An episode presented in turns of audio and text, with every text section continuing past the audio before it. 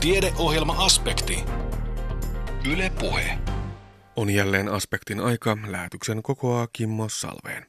Mikrobeja, onnellisuutta ja tutkimuksen kaupallistamista luvassa tässä lähetyksessämme.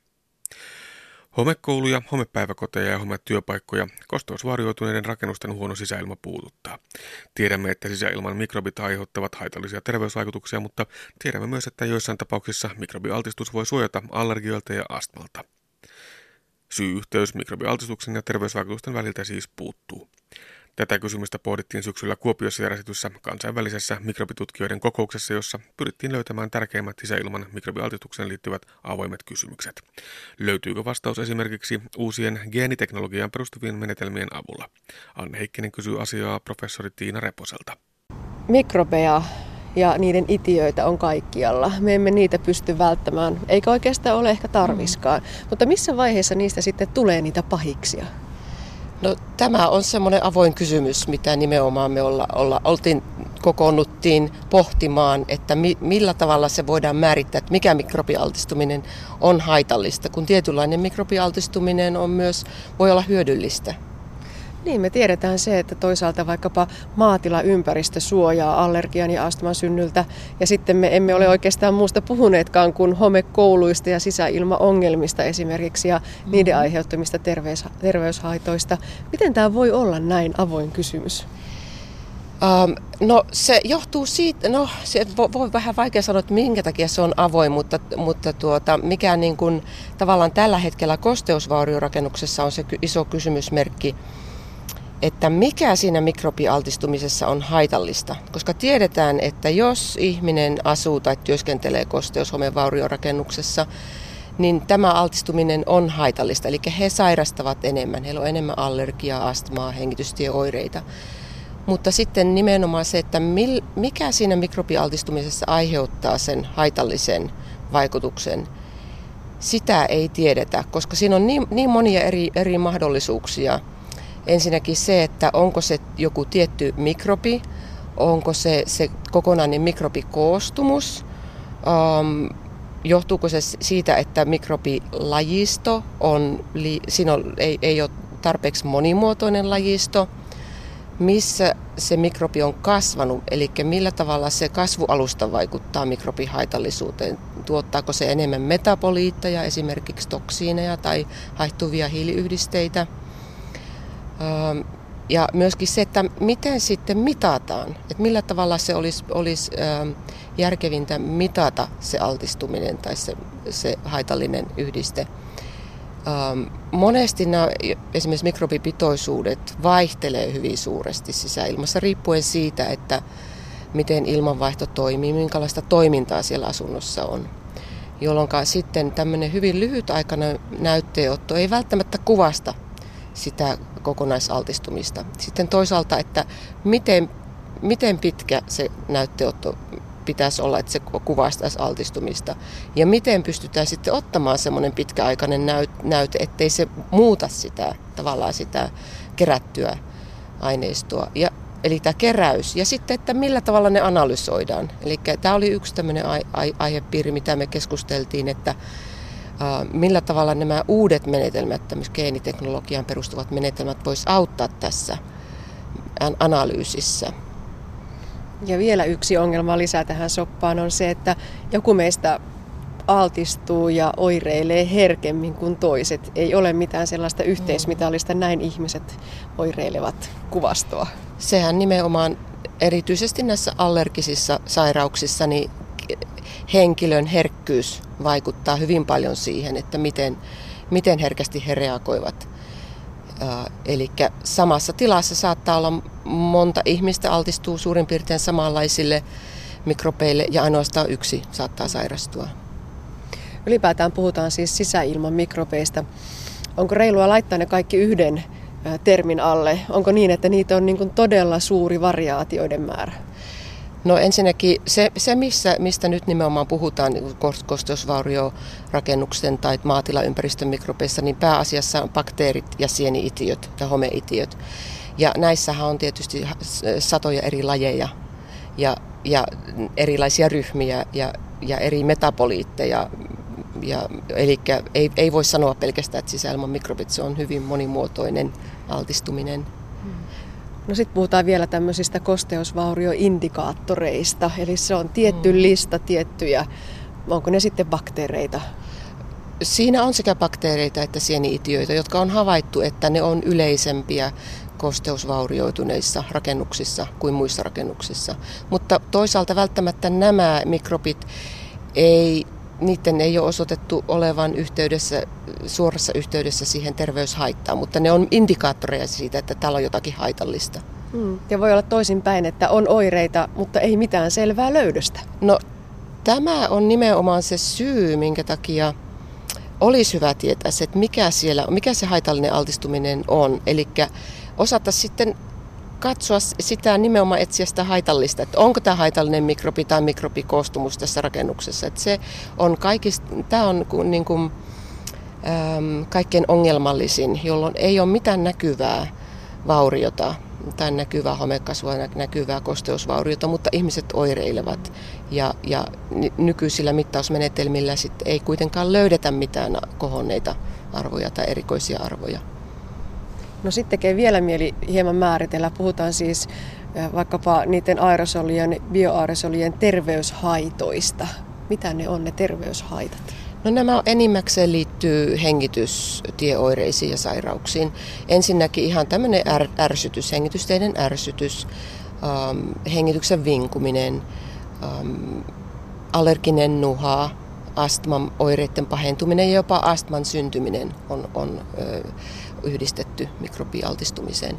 Jonkun verran myös voi olla ihooireita ja silmäärsytystä, mutta enimmäkseen ne on hengitystieoireita ja sairauksia. Mm. Ja ne oli hyvin tuttulista kyllä tämä, tämä me on kuultu monen kertaan. Mm. Entä sitten ne tunnusmerkit, onko nekin sitä tuttua ummehtunutta hajua ja ihmisten oireilua? Uh, joo, haju on kyllä yksi semmoinen merkittävä, merkittävä tekijä, joka on huomattu, että se, se on Ähm, itse asiassa joissakin epidemiologisissa tutkimuksissa yhdistetty oireisiin, että jos on homeen hajua, niin silloin ihmiset oireilee enemmän. Ja, ja tuota, tietysti näkyvät kosteus hauriot, niin kuin pintojen värjäytyminen ja irronneet pinnat ja tämmöiset on näitä tunnusmerkkejä. Nyt mm. Ihan hiljattain Kuopioon on kokoontunut suuri joukko kansainvälisen mikrobiasiantuntijoiden joukkoa ja, ja nyt on mietitty taas niitä top-kysymyksiä, joihin pitäisi lähteä hakemaan vastausta. Millaisia asioita sieltä nousi esiin?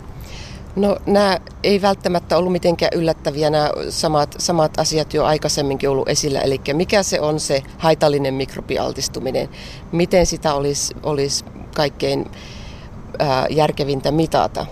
Ja, ja tuota, myöskin siihen altistumiseen, että mikä se on se altistumisreitti. Että onko se hengitystiealtistuminen, onko ihoaltistuminen tai, tai niin kuin jopa, jopa näin kädestä suuhun, että lapset ryömii lattialla ja, ja sitten meneekö se tänne ruoansalatuskanavan kautta tapahtuva altistuminen. Hyvin paljon puhuttiin, koska tämä oli nimenomaan keskittynyt näiden uusien menetelmien että miten uusia menetelmiä voitaisiin käyttää, niin siihen keskitytty hyvin paljon, että mitä avoimia kysymyksiä on näiden uusien geeniteknologisten menetelmien käytössä. Ja, ja siinä on hyvin, hyvin paljon sitten avoimia kysymyksiä nimenomaan se, että nämä on vielä aika paljon kehittämistä näissä menetelmissä ja, ja ennen, kuin, ennen kuin selvästi ne olisi hyödyllisiä tämmöisessä käytännön mikrobialtistumisten toteamisessa. Ainakin meillä Suomessa tämä asia on paljon esillä ja siitä puhutaan. Olemmeko me ainoita vai nyt täällä oli kansainvälinen joukko koolla? Ovatko ne ongelmat samanlaisia myös muualla? Ongelmat tuntuu olevan hyvin samanlaisia joka puolella ja, ja tuota, ehkä ei tällä hetkellä välttämättä, esimerkiksi USAssa ne ei niin kovasti ole pinnalla kuin täällä Suomessa, mutta aivan sama, samanlaisissa ongelmissa painiskellaan ja hyvin samanlaisia ää, kysymyksiä on molemmilla ryhmillä. Ja se nimenomaan se, minkä takia nyt sitten kokoonnuttiin ää, tämän kokouksen tarkoituksena oli että saataisiin yhteistyötä eurooppalaisten ja USA-laisten tutkijoiden välille, koska nämä kysymykset on hyvin samanlaisia ja kuitenkaan kovin paljon ei ole tämmöistä yhteistyö yhteisprojekteja menossa tällä alalla, että voitaisiin niin kuin, hyödyntää kaikkien tietämystä ja, ja tuota, saada ne selville ne samankaltaisuudet ja erilaisuudet ja sillä tavalla paremmin selvittää, mikä se on se haitallinen mikrobialtistuminen. No tarvittaisinko entistä laajempia tutkimushankkeita, suurempia aineistoja, joka voisi mahdollistua tällä kansainvälisellä tutkimusyhteistyöllä? Sen tässä nimenomaan näyttää olevan näissä uusissa geenimenetelmissä, geeniteknologiaan perustuvissa menetelmissä, että koska nyt niin kuin pystytään sitten saamaan tuhansia eri mikrobilajeja. Jos halutaan sieltä alkaa selvittää, että mikä näistä mikrobeista erityisesti olisi haitallinen, niin sitten tarvitaan yhä suurempia ja suurempia aineistoja. Ja siinä nimenomaan tämä kansainvälinen yhteistyö auttaa, että jokaisen, jos on kuitenkin eri tutkimusryhmillä on menossa jo olemassa olevia tutkimuksia, että voitaisiin yhdenmukaistaa niitä menetelmiä. Voidaan samoilla menetelmillä mitata sitten eri, eri maissa ja sitten yhdistää ne tulokset. Et siinä, on, siinä nimenomaan tämä kansainvälinen yhteistyö olisi hyödyllistä. Tutkijoilta kysytään aina, että mikä se, oli se olisi se tutkimuksen läpimurto. Se on vähän epäreilukin kysymys joskus, mutta kysyn sen taas Tiina Reponen, mitä ajattelet omalla alallanne, mikä se olisi? No jos, jos niin kuin olisi tämä tämmöinen magic bullet, että mikä se on se haitallinen altistuminen, eli olisi sensori, voitaisiin vaan mennä, jos on joku ongelmarakennus ja, ja se osoittaa, että tämä täällä on haitallista altistumista ja se on tuolla nurkassa, niin tämä olisi tietysti tämmöinen kuin sensori. Tämä olisi tämmöinen läpimurto, homesensori. Näin Tiina Reponen. Hän toimii ympäristöterveyden professorina Cincinnatin yliopistossa. Miten paljon syntymä tai asuinpaikka voi vaikuttaa ihmisen onnellisuuteen ja hyvinvointiin? Tätä pohti syksyllä tieteenpäivillä Kuopiossa ympäristöpolitiikan projektitutkija Jussi Semi. Semi tarkastelee onnea ja hyvinvointia alueellisesta näkökulmasta, missä asuvat maailman onnellisimmat ihmiset ja kuinka Suomi sijoittuu tälle listalle.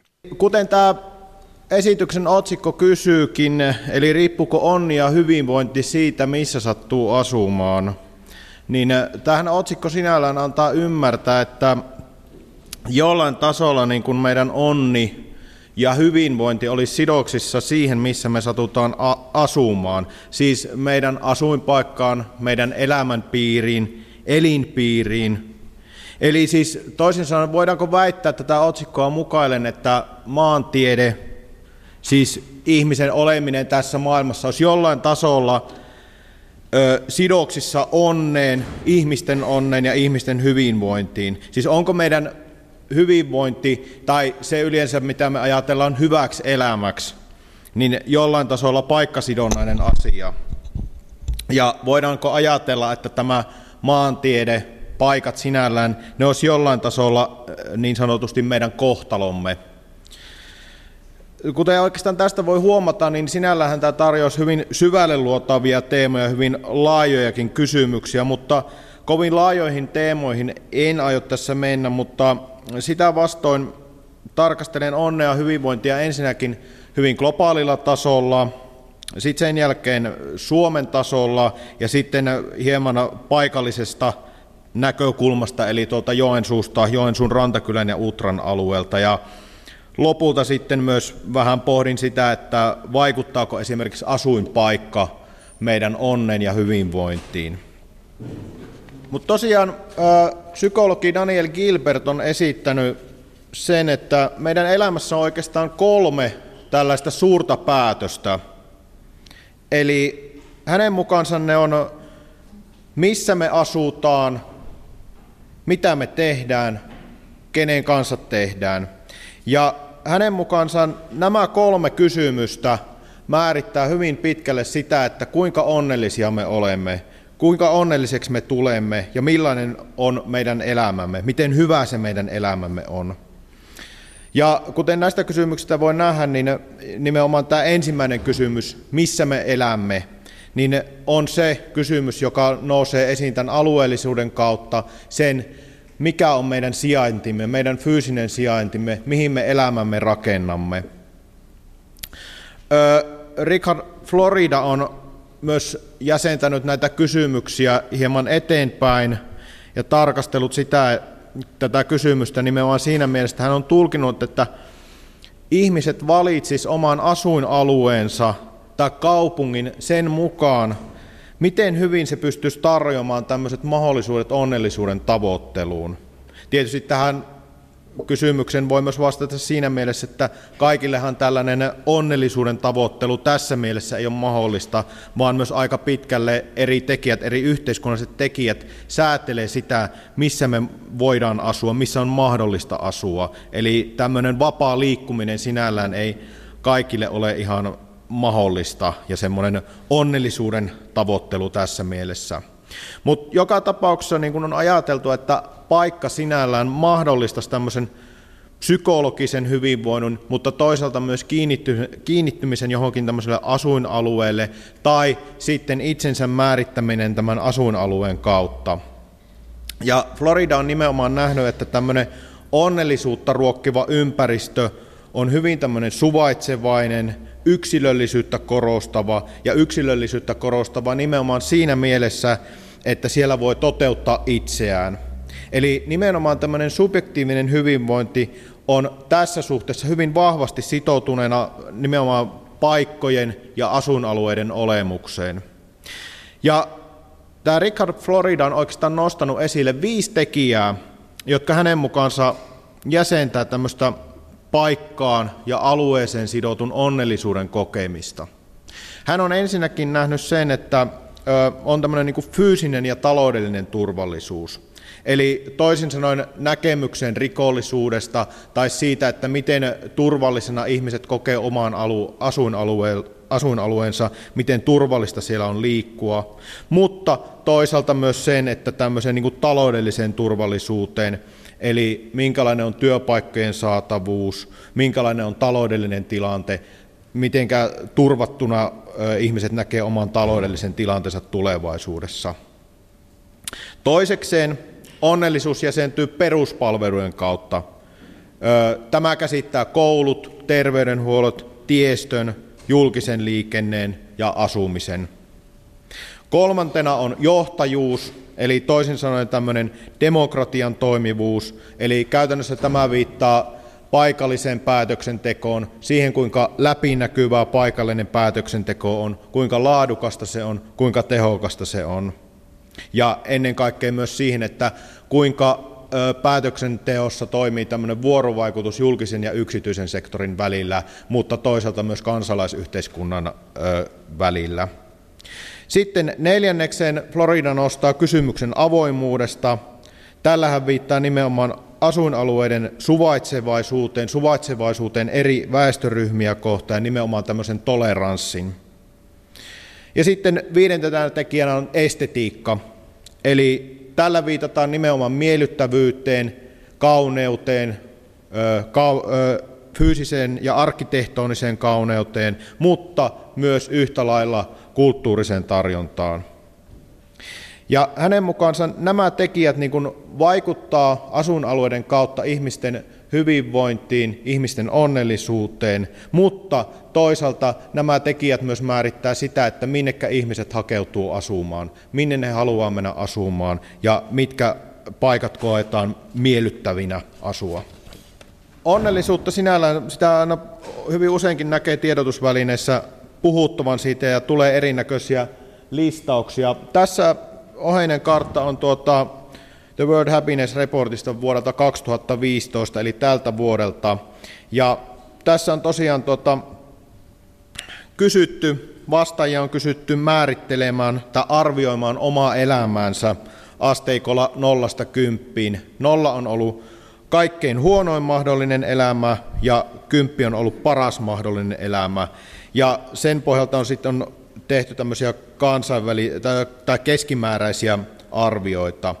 Ja tosiaan tässä kyseisessä raportissa niin tuota, nämä maat luokiteltiin kymmeneen ryhmään. Ja tuosta voi oikeastaan nähdä, että mitä tummemman vihreän alue on, niin niissä maissa niin kuin elämä tai oikeastaan onnellisuus koetaan korkeammaksi. Mutta sitten toisaalta taas mitä tummemman punaiseksi mennään, niin sen huonompaa, huonommaksi elämä koetaan. Ja tosiaan tästä voi huomata sen, että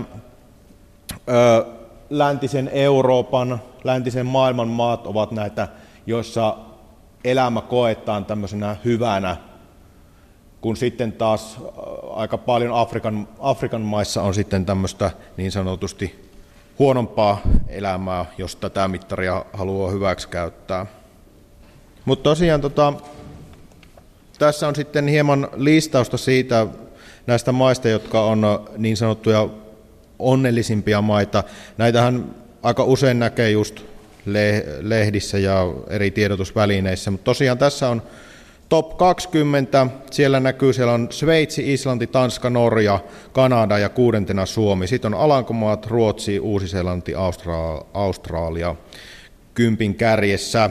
Eli näistäkin näkee, että siinä on aika paljon läntisen maailman maita, mutta toisaalta siellä on myös tällaisia maita kuin Israel, Costa Rica siellä 11 ja 12 ja tietysti Meksiko siellä 14. Mutta sitten listan loppupäässä oli sellaisia maita kuin Chad, Norsunluurannikko, Burkina Faso, Afganistan, Ruanda, Benin, Syyria, Burundi ja viimeisenä oli Togo. Tätä samasta kyselyä on tehty aikaisemminkin vuosina 2005-2007, ja tuolloin niin verrattuna niihin niin suurin kasvu on tapahtunut sellaisissa maissa kuin Nicaragua, Zimbabwe ja Ecuador, mutta suurin pudotus on ollut Kreikan, Egyptin ja Italian kohdalla. Mutta tosiaan tota, tämä nyt kuvastaa ehkä tämmöistä onnea ja onnellisuutta tämmöisellä globaalilla tasolla, mutta oikeastaan Suomessakin jollain tasolla ö, on tehty tämmöisiä ö, määritelmiä alueellisella tasolla onnellisuudesta, mutta loppujen lopuksi se on ollut aika vähäistä. Yleisesti ottaen on nähty, että Suomessa niin tämmöisiä alueellisia vaihteluja ei kovinkaan paljon ole nimenomaan tämmöisen subjektiivisen hyvinvoinnin kannalta, siis sen pohjalta, kuinka onnelliseksi ihmiset kokee itsensä. Mutta sitä vastoin taas tämmöistä niin objektiivisten näkökulmasta, hyvinvoinnin objektiivisten näkökulmasta eroja on ollut siis kysymyksistä vaikka työttömyydestä, taloudellisesta toimeentulosta ja niin edelleen. Niissä on eroja ollut. Mutta tosiaan tuossa on muutamia lukuja, joita on kaivannut esiin. Tuossa on vuodelta 2008 on osa noista, ja tuo Rantakylä Utran alueen Joensuun suhteen, se on mun omasta tutkimuksesta, josta puhun tuonnempana. Mutta tosiaan sitten Arttu Saarinen, Ilpo Airo, Risto Kaikkonen, että Minna-Liisa Luoma on totki, tutkinut myös tätä onnellisuutta erityyppisillä asuinalueilla, ja he tulivat oikeastaan omassa tutkimuksessaan, he nostivat minun luennon mukaan kolme tämmöistä keskeistä tekijää esille. Eli ensimmäisenä oli se, että he näkivät sen, että maaseudulla asuu onnellisimpia ihmisiä kuin kaupungeissa tai taajama, taajama-alueilla kautta kuntakeskuksissa.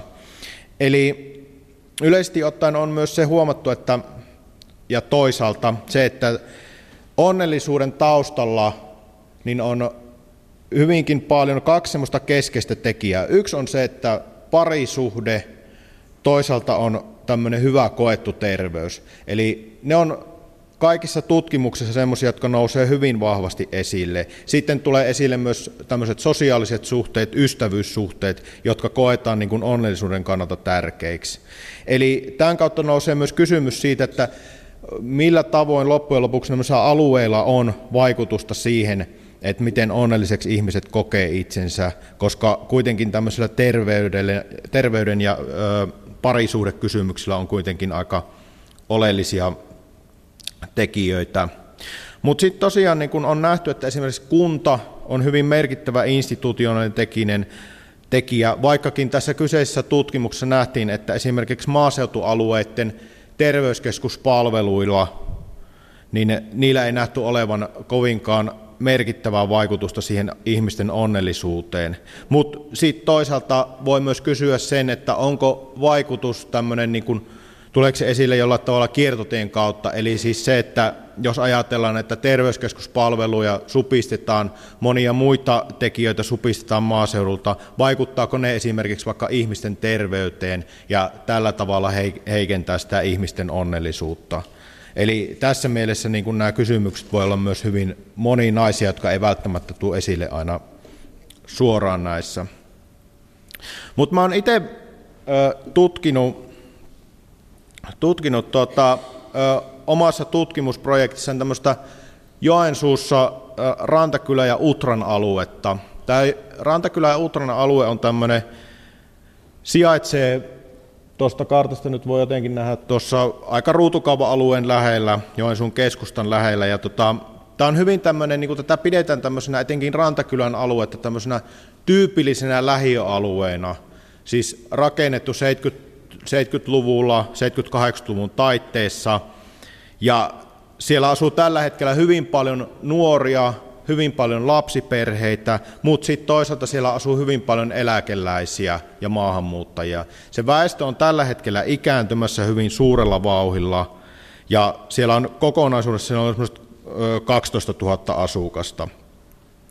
Sitten toisaalta se on suhteellisesti siellä on työttömyysprosentti aika korkea. Sitten on esitetty, että siellä on myös esimerkiksi äänestysaktiivisuus on aika matala ja ylipäätään sitä pidetään tämmöisenä hyvin tyypillisenä lähiöalueena, siis negatiivisessa mielessä. Siinä mielessä negatiivisessa mielessä, että sen imako on varsin huono, sen julkisuuskuva on aika huono. Se on huomattavasti huonompi kuin se, mitä ihmiset kokee. Ihmiset kokee sen asuinalueen todella hyvänä, mutta se, minkälainen imako sillä on, niin se on todella huono. Eli toisin sanoen niin kuin asukkaiden ja julkisen kuvan välillä on hyvin iso ristiriita. Mutta tosiaan mun tutkimusprojektissa mä pyrin tutkimaan sitä, että miten tämmöinen asuinalueen, asuinalue, asuinalueen merkitys on hyvinvoinnin kokemisessa. Ja osana tätä tutkimusprojektia toteutettiin tämmöinen kysely, jossa oli 1500 kysymyslomaketta postitettiin, ja vastauksia tuli kaiken kaikkiaan 557, eli noin 37,1 prosentin vastausprosentilla, joka nyt on aika tyypillinen tämän tyyppisissä tutkimuksissa. Kaikkea tietenkään en lähde tässä yhteydessä kahlaamaan läpi, mutta yhteen keskeiseen tekijään kiinnitän huomiota. Siellä oli tällainen kysymyspatteristo, jossa kysyttiin, että millainen merkitys seuraavilla asuinalueeseen kuuluvilla piirteillä on onnellisuutenne kokemiseen. Eli ykkönen oli niin kuin, ei lainkaan tärkeä, vitonen oli erittäin tärkeä, ja sieltä pystyy luomaan tämmöisiä tietynlaisia summamuuttujia, kokonaisuuksia, ja yhtenä keskeisenä tekijänä nousi esille peruspalvelut, sitten toisena tuli vapaa-ajan viettomahdollisuudet, avoimuus, suvaitsevaisuus, ympäristö, sosiaalisuus, lapsiperhepalvelut ja osallisuus. Yhtenä semmoisena erityisenä muuttujina, jotka ei näy tässä, niin oli se, että esimerkiksi asuinalueen turvallisuus ja rauhallisuus nousi hyvin keskeisinä tekijöinä siinä, että mitkä vaikuttaa siihen omaan onnellisuuteen asuinalueessa. Mutta se, mikä oli myös oleellista, se, että näiden merkitys vaihteli aika pitkälle iän ja elämänvaiheen mukaan. Eli toisin sanoen se, että esimerkiksi lapsiperhepalvelut, ne oli hyvin tärkeitä nimenomaan lapsiperheille, kun taas sitten vaikka eläkeläisille niillä ei ollut mitään merkitystä. Mutta sitten seuraavaksi kysymykseen siitä, että vaikuttaako oikeasti asuinpaikka meidän onnellisuuteen. Ja ehkä oikeastaan sitten tässä nyt, mitä edellä on tullut sanoneeksi, niin ö, loppujen lopuksi näistä kannattaa olla hyvinkin varovainen. Siinä mielessä, että loppujen lopuksi tämmöiset väitteet siitä, että asuinpaikka vaikuttaisi meidän onnellisuuteen tai mitkään muutkaan tekijät, niin ne muuttuu aika helposti tietynlaisiksi suosituksiksi. Suosituksiksi siitä, että miten meidän pitäisi elää. Siis esimerkiksi siitä, että jotta voit olla onnellinen, sinun pitää mennä parisuhteeseen, sinun pitää harrastaa liikuntaa, yrittää pysyä mahdollisimman terveenä. Siis näistä tulee tiettyjä elämisen malleja siitä, minkälaista on oikea tapa elää. Tai sitten voi ajatella se, että muuttuu suosituksiksi siitä, että jos haluat olla onnellinen, muuta Sveitsiin, muuta Suomeen tai johonkin vastaan, vastaavan kaltaiseen maahan, jotta voit olla onnellinen. Kyse ei ole kuitenkaan tästä. Siis aina me voidaan esittää korrelaatioita ja totta kai näiden asioiden välillä on isojakin korrelaatioita, mutta toinen kysymys on se, että missä määrin näillä on kausaliteettia, siis ö, yhteyksiä asioiden välillä. Ö, Tämä siis käytännössä tarkoittaa sitä, että välttämättä mikään asuinpaikka itsessään ei tarjoa mitään onnellista elämää tai hyvää elämää. Siis tunnettu sanonta siitä, että on lottovoitto syntyä Suomeen, niin voi ajatella, että no totta kai se on osittain myös totta, mutta se, että ei Suomessa asuminen yksistään tarjo onnea, ja varmasti tämä lottovoitto, niin se on varmasti hyvin eri ryhmille erilaista, ja ei välttämättä kaikille se tarjo onnea. Mutta sitten, jos palaa tähän varsinaiseen otsikkoon, siis riippuuko onni ja hyvinvointi siitä, missä sattuu asumaan, niin kysymys on siitä, että näillä tekijöillä ne tietyt asiat kyllä mahdollistaa sen onnen, mutta onni ei välttämättä tule siitä, missä, missä asuu minäkin hetkellä. Ja ehkä tämän kautta kysymys onnesta ja siitä, mitä me ajatellaan hyvänä elämänä, nousee myös hyvä, hyvin niin kuin syvällisiin, hyvin klassisiin kysymyksiin, kysymyksiin siitä, mitä onni on, mitä on hyvä elämä. Ja ehkä tämän kautta tulee myös huomioon että ehkä onni onkin sitten aivan jotain muuta. Ehkä, ehkä lopulta onni tiivistyy lopulta siihen, mitä Joista Sundqvist esittää omassa laulussaan onnelliset. Näin pohti tieteenpäivillä Kuopiossa ympäristöpolitiikan projektitutkija Jussi Semi. Suomessa tehdään paljon korkealuokkaista tutkimusta, mutta kompastuskivi on siinä, kuka lähtisi viemään tutkimustuloksia eteenpäin kaupalliseksi tuotteeksi. Näin toteaa osteoporosin varhaisen havaitsemiseen tarkoitetun menetelmän parissa tutkimustyötään tehnyt filosofian tohtori Ossi Riekkinen. Riekkinen on perustanut tutkijakollegansa kanssa yrityksen, jonka tuote perustuu tutkimuksessa kehitettyyn uudenlaiseen luun murtumariskiä selvittävään ultraäänimenetelmään. Millainen on tie tutkijasta toimitusjohtajaksi, siitä kuulemma seuraavaksi, mutta ihan aluksi pääsemme kuulemaan, kuinka luun tiheyttä oikeasti mitataan tällä ultraäänimenetelmällä. Ossi Riekkinen mittaa ja asiakkaana on 60 naishenkilö. Nosta vaan vasen jalka tuo.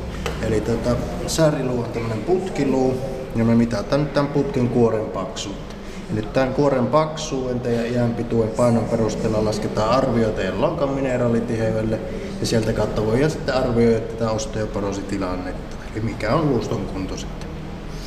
Ja nyt aloitetaan sillä, että syötetään ekana nämä perus, perustiedot, eli nimi, ikä, paino. Ja sen jälkeen tuota, katsotaan se oikea mittauspaikka sieltä jalasta. Saatko pikkusen nostettua sitä laitetta tämmöisen polven. Eli tuota, vain jalkarentona minä kokeilen tässä tämän polven niverraa. Se on tuossa noin ja laske vaan, jalka suoraksi. Ja tuota, siihen pikku merkki. Sitten katsotaan tällä mitta-asteikolla se yksi kolmasosa paikka. Eli tuolla otetaan tuonne, se on 13, eli tuolla 13 on se meidän oikea mittauspaikka. Eli tää on nyt yksi kolmasosa tästä sääriluun pituudesta polven nivelrausta alaspäin. Kalibroidaan Sitten laitetaan vähän keeliä tähän sitä vaan pikkusen ulkokiertoa sitä jalkaa tänne päin, niin ei valu tuo keeli tuosta ihan päältä pois. Ja sitten ruvetaan mittailemaan. Ihmisillä riippuu aina pikkusen tästä luun muodosta, mutta helposti löytyy tämä mittauspaikka, mutta tässä tapauksessa nyt löytyy tosi helposti, että minä saan tästä suoraan nämä suoraan nämä mitattua tosi nopeasti. Se oli siinä se mittaus. Noin, ja sitten me ollaan valmiita katsomaan vähän tuloksia. Eli nyt tuossa kuoriluun paksuus oli 3,1 milliä, sitten iän painon perusteella laskettu tämä tiheysindeksi. Ja tämä on se meidän arvio sinne lonkan mineraalitiheydelle. Ja nyt teidän tulos on tuolla ihan tuo musta täplä tuolla vihreällä, eli ihan kirkkaasti ollaan tällä niin sanotusti tervettä alueella. Niin, hyvä. Kiitoksia. Mitä sanot Ossi Riekkinen, kuinka tyypillinen tilanne tässä juuri kuultiin? Joo, tämä, tämä on aika tyypillinen protokolla, koska ihminen tulee tutkimukseen, mistä ei välttämättä etukäteen tiedä hirveän paljon, jolloin tuota, on hyvä selittää, että mistä on kysymys ja mitä, tämä, mitä nämä tulokset tarkoittaa ja mahdollisesti sitten, jos hän menee lääkärillä käymään, että lääkärikin ymmärtää, että mistä, mistä on kysymys, koska on uudesta mittauksesta kysymys. Tuolla Kuopion tieteen päivillä teidän pisteellenne oli jatkuva jono. Sinne oli tosiaan metrien metrien mittainen jono koko ajan.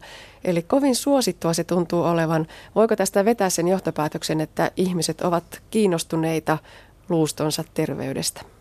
No kyllä, tästä varmaan semmoisen johtopäätöksen voi tehdä, että osa jouduttiin laittamaan pois, koska ei yksinkertaisesti aika riittänyt tehdä näitä mittauksia. Se, että luuston kunto tai osteoporosi on ollut aika paljon mediassakin esillä ja, ja, ja julkinen terveydenhuolto ei välttämättä oikein pysty sitä, sitä tuota, tarjoamaan tämmöistä mittausta, koska ei, ei voida tehdä mittauksia, mitä asiakas haluaa, että ne on lähettävä aina niistä, niistä lähtökohdista, mihin on sitten tarve. Ja siinä totta kai yksityinen terveydenhuolto tarjoaa sitten omia, omia palveluitaan, mutta tuota, kyllä tälle selvästi kysyntää on. Siinä kun seurasi näitä tutkimuksessa käyneitä naisia pääosin, ikääntyneitä naisia, niin siinä tutkimuksessa meni muutama minuutti. Housu ylös, sääri paljaaksi, tehdään tutkimus, sinä kerrot mitä tapahtuu, tulos tulee heti ja seuraava asiakas. Onko se todella näin nopeaa toimintaa? No kyllä se totta kai, jos on rutinoitunut tekijä, niin silloin onnistuu, että eihän, eihän tämä totta kai semmoinen semmoinen mittaus ole, että, että, että puoli minuuttia huoneessa ja takaisin, että koska suurin osahan tämmöisen mittauksen ajasta kuluu ei niinkään siihen mittaamiseen, vaan se ihmisen kanssa kommunikointiin ja, ja niin kuin normaali potilastyöskentely, että se mittaus on vain osa sitä koko aikaa, että yleensä mitä meidän asiakasklinikoita on, niin keskimääräinen aika on semmoinen 10 minuuttia, kun ihminen tulee sisälle ja lähtee pois. No mutta voisiko ajatella, että tällä menetelmällä voitaisiin ihan rutiinisti vaikkapa seulonnan tapaan tutkia luun terveyttä?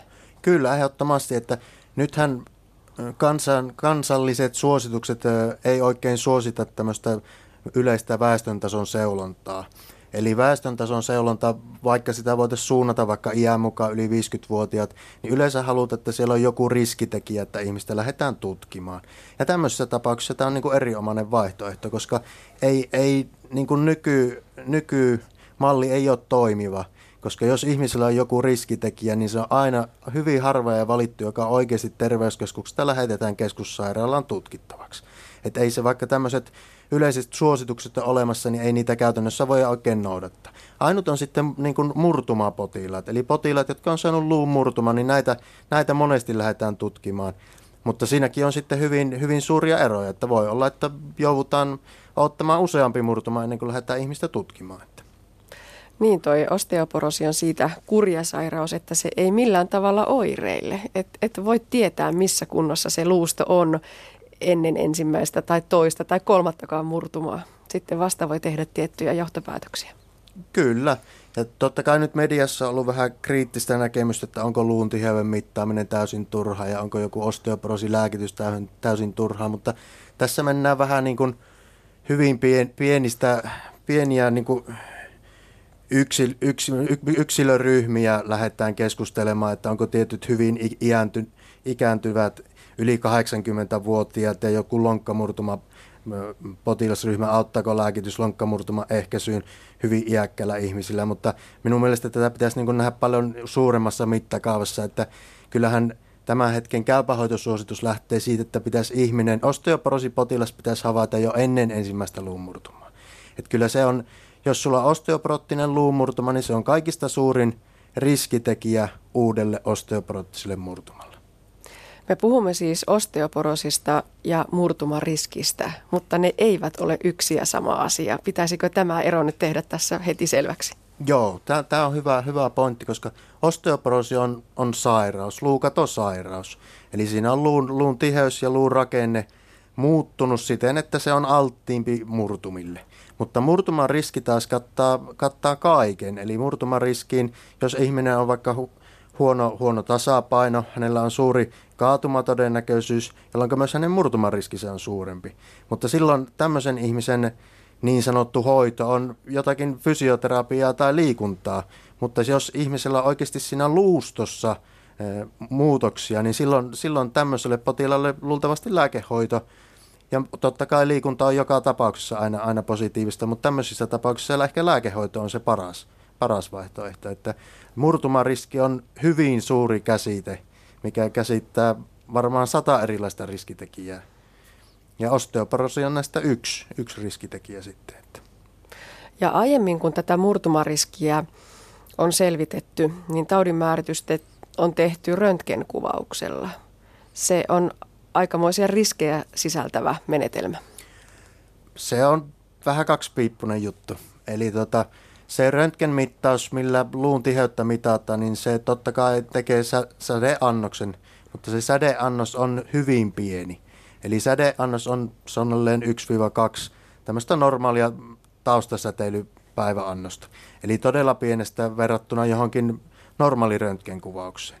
Mutta ainahan siinä totta kai on sädeannos, että ei sitä, sitä voi poistaa. Ja koska tämmöinen röntgenmittaus on, niin se vaatii aina lääkärin lähetteen. Röntgenmittauksen ei voi mennä niin kuin potilaan omasta tahosta tai hoitajan tekemänä, että se vaatii aina sen, että se pitää lääkäriltä tulla se indikaatio tähän tutkimukseen.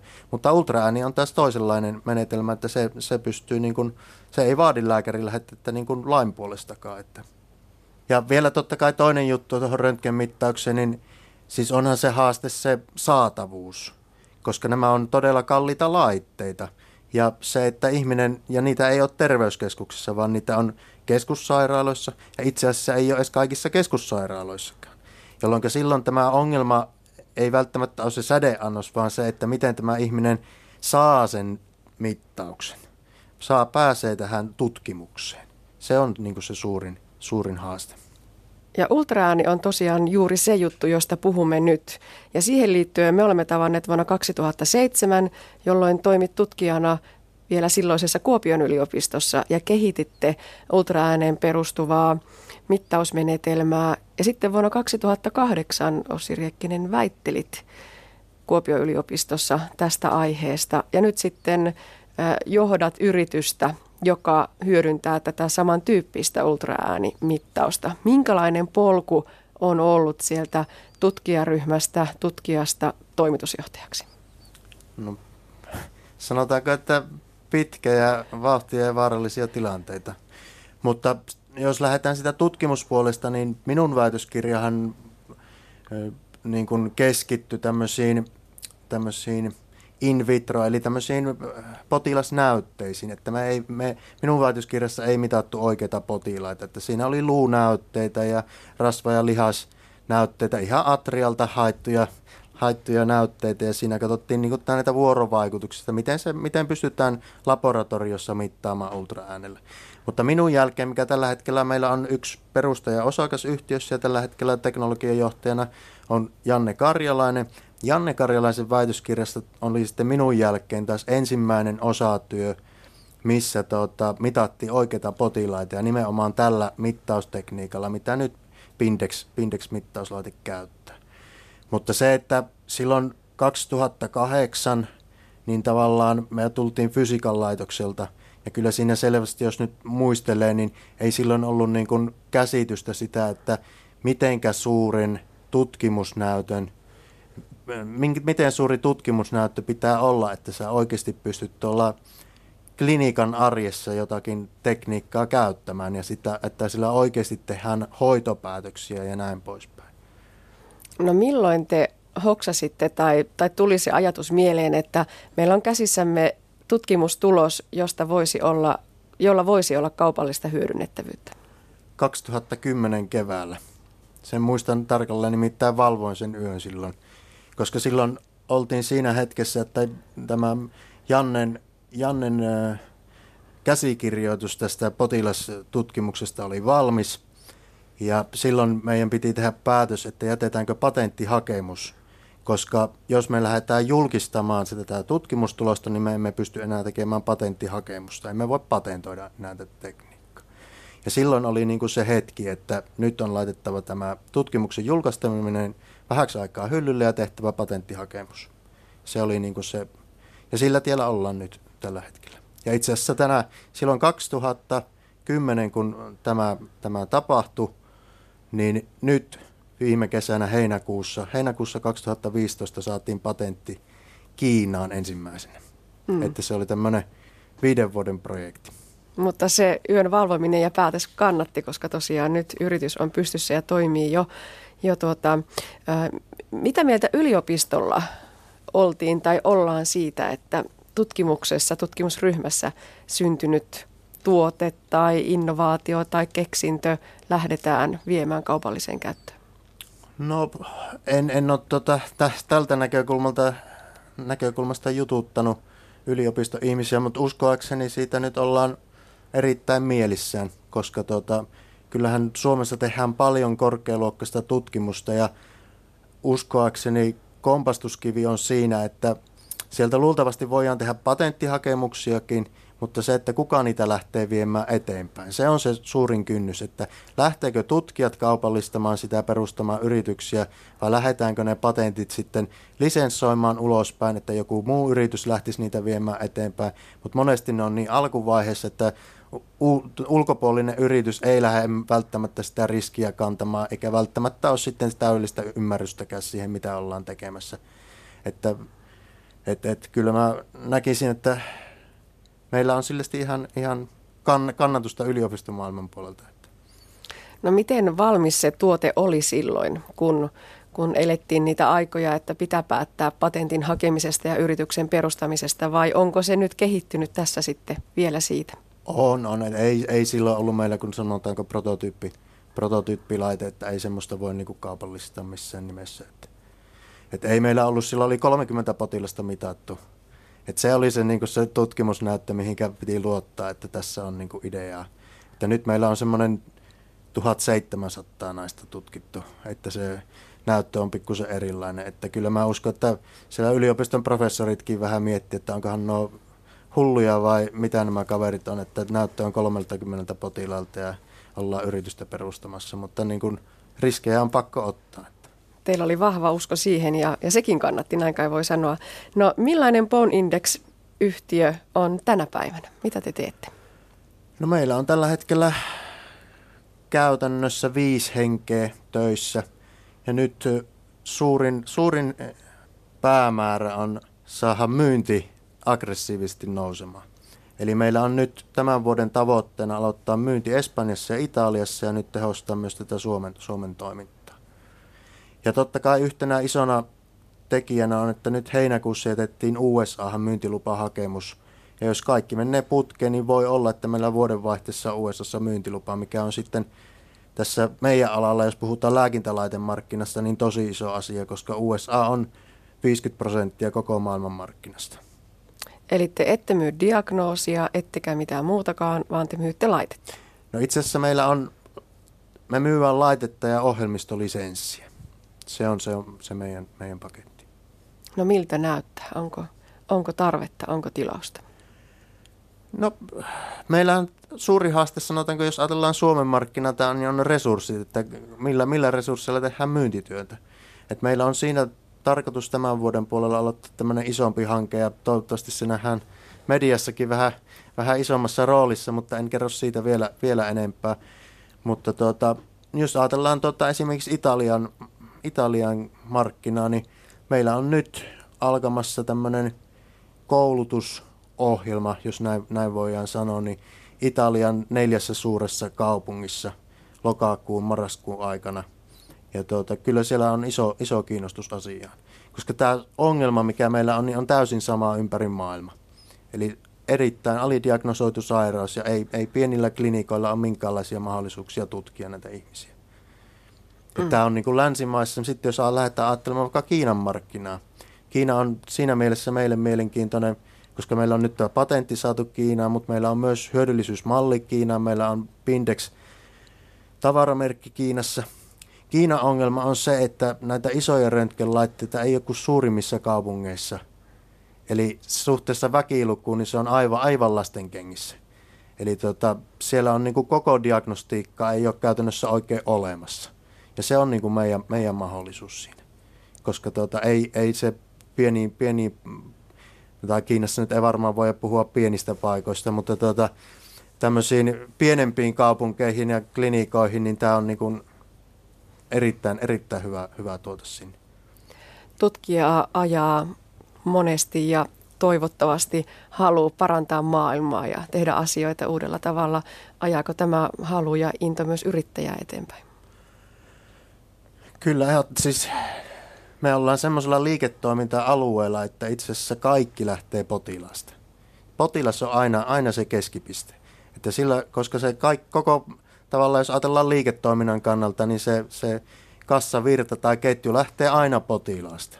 Eli potilaalla on joku tarve tai, tai joku, joku tämmöinen kliininen tarve on olemassa ja sen jälkeen potilasta se ketju siirtyy seuraavaksi hoitajan tai lääkäriin ja siitä se lähtee sitten, tuleeko siinä sitten jakelija ja jakelijan jälkeen varmaan bone index vai mikä se ketju tulee olemaankaan, mutta aina siinä keskipisteessä on potilas, koska siihen pyritään, eli tässähän meidän ajatus itse asiassa on elämän par, elämänlaadun parantaminen. Se elämänlaadun parantaminen lähtee siitä, että me pyritään ehkäisemään luumurtumia, ja luumurtumia pystytään ehkäisemään sille, että me löydetään oikeat potilaat, jotka oikeasti hyötyy lääkityksestä. Se on se, se, on se ketju. No ihan loppuun vielä Ossi Riekkinen, mitä sanoisit tuolla yliopistomaailmassa pakertaville tutkijoille, jotka hakevat apurahoja ja kilpailevat niistä ja se maailma on aika raadollinen ja kova. Ö, onko se yrittäjämaailma yhtään helpompi? No tota, en oikein, mulla ei hirveätä kokemusta ole sitä tutkimusapurahojen hakemisesta, mutta tota, sanotaanko, vähän, vähän täytyy olla semmoinen hullu ja tota, sanotaanko tämä aika asennelaji että itse on vähän semmoinen niin persoonana, että mihinkä lähdetään, niin lähdetään silloin täysillä. Että itsellä on urheilu, urheilijatausta ja silloinkin tahto aina niihin, niihin kun lähdettiin, niin lähdettiin sitten täysillä mukaan. Että tämä vaatii semmoista heittäytymistä. Koska ei, jos lähdetään varman päälle pelaamaan, niin siitä ei tule yleensä yhtään mitään. Näin totesi toimitusjohtaja Ossi Riekkinen. Hänet tapasi Anne Heikkinen. Joskus ei vaan millään ennättäisi tai jaksaisi ottaa lääkärin määräämää lääkettä, tai sitten se vain unohtuu. Epäsäännöllinen lääkekurien käyttäminen ja ottamatta jäävät lääkkeet käyvät kuitenkin kalliiksi niin yksilölle itselleen kuin myös yhteiskunnalle, muistuttaa parempi päivä sarjassamme provisori Jouni Ahonen. Minä painotan, että vain otettu lääke auttaa. Maailman terveysjärjestön mukaan joka toinen lääkärin määräämistä lääkkeestä otetaan ohjeiden mukaan ja joka toinen hyvin satunnaisesti tai jätetään ottamatta. Kroonisten sairauksien hoidossa tilanne on vielä pahempi. Yksi kolmas osa käyttää lääkkeet ohjeiden mukaisesti, yksi kolmas osa kutakuinkin ohjeen mukaisesti ja yksi kolmas osa jättää lääkkeet ottamatta. Aika monta kertaa vanhenevassa yhteiskunnassa unohdetaan ottaa niitä, mutta monta kertaa pelätään niitä haittoja, mitä muun muassa siellä lääkkeiden pakkausseteleissä lukee korostaisin sitä, että ne haitat ovat hyvin harvinaisia monelta osin ja ne ei kuitenkaan kaikille tapahdu. Mutta mikäli niitä haittoja on ilmennyt ja on epäilee, että nyt on vahva yhteys tähän lääkitykseen, niin avoin yhteys terveydenhuollon ammattilaisiin, lääkäreihin, se on tärkein. Keskustella heidän kanssa siitä, että minulla on vahva epäilys ja aina kun minä lääkkeitä otan, niin tällä tavalla tapahtuu. Ja sitten etsitään sitä parempaa vaihtoehtoa sille hoidolle hinta voi olla tällainen tekijä, niin näissä tilanteissa ehdottomasti kannattaa keskustella lääkärin ja apteekin kanssa, että löytyykö parempia, halvempiakin vaihtoehtoja ja usein löytyy. Voi olla vaikea ottaa lääkkeitä, eli antomuoto on sellainen, että ei pysty kokonaisia tablettia ottamaan. Monta kertaa niitä parempia vaihtoehtoja tälle kyseiselle potilaalle löytyy. Ja voi olla, että potilas ei koe sitä lääkkeestä hyötyä, ajattelee, että verenpaine oli ennen korkeahko ja nyt kun aloitin tämän lääkityksen, niin se on edelleenkin korkeahko, kun mitään ei tunnu elimistössä tapahtuneen, että ei tästä ole hyötyä. Mutta kyllä se sitten laboratorioarvoissa se hyöty näkyy ja elimistö voi paremmin silloin, kun se verenpaine siellä, vaikka se ei muuten potilassa itsestään tunnukaan. Ja mihin tämmöinen voi johtaa sitten, jos lääkettä ei oteta, niin voidaan sanoa, että yhteiskunnalle kyllä tästä huonosti hoitoon sitoutumisesta koituu kyllä helposti turhia kuluja. Ja samalta terveydenhuollolta se syö tehoa ja vaikuttavuutta. Mutta korostaisi, että eniten kuitenkin kärsii se yksittäinen potilas, jolle tämä huono sitoutuminen hoitoon voi maksaa potilaan terveydentilan heikkenemisen, elämänlaadun heikkenemisen ja pahimmissa tapauksissa niin huono hoitoon sitoutuminen voi johtaa sitten vaikka siihen kuolemaan. Mikäli potilaalla on halua tai tarvetta poiketa näistä lääkärin antamista ohjeista, niin minä korostasin sitä, että ollaan avoimesti yhteydessä siihen omaan lääkäriin, tarvittaessa apteekkiin ja keskustellaan näistä eri vaihtoehdoista, niin aivan varmasti kaikki terveydenhuollon ammattilaiset, niin ne, ne arvostaa tämmöistä avoimuutta ja tämmöinen turha pelko kannattaa jättää pois, että potilaalla on itsemääräämisoikeus ja pyritään hakemaan vaan se paras mahdollisuus sille potilaan hoitamiselle.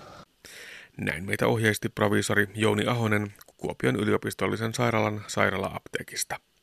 Ja näin päätyy tämänkertainen aspekti. Lisää aiheistamme netissä osoitteessa kantti.net kautta aspekti sekä Yle Areenassa.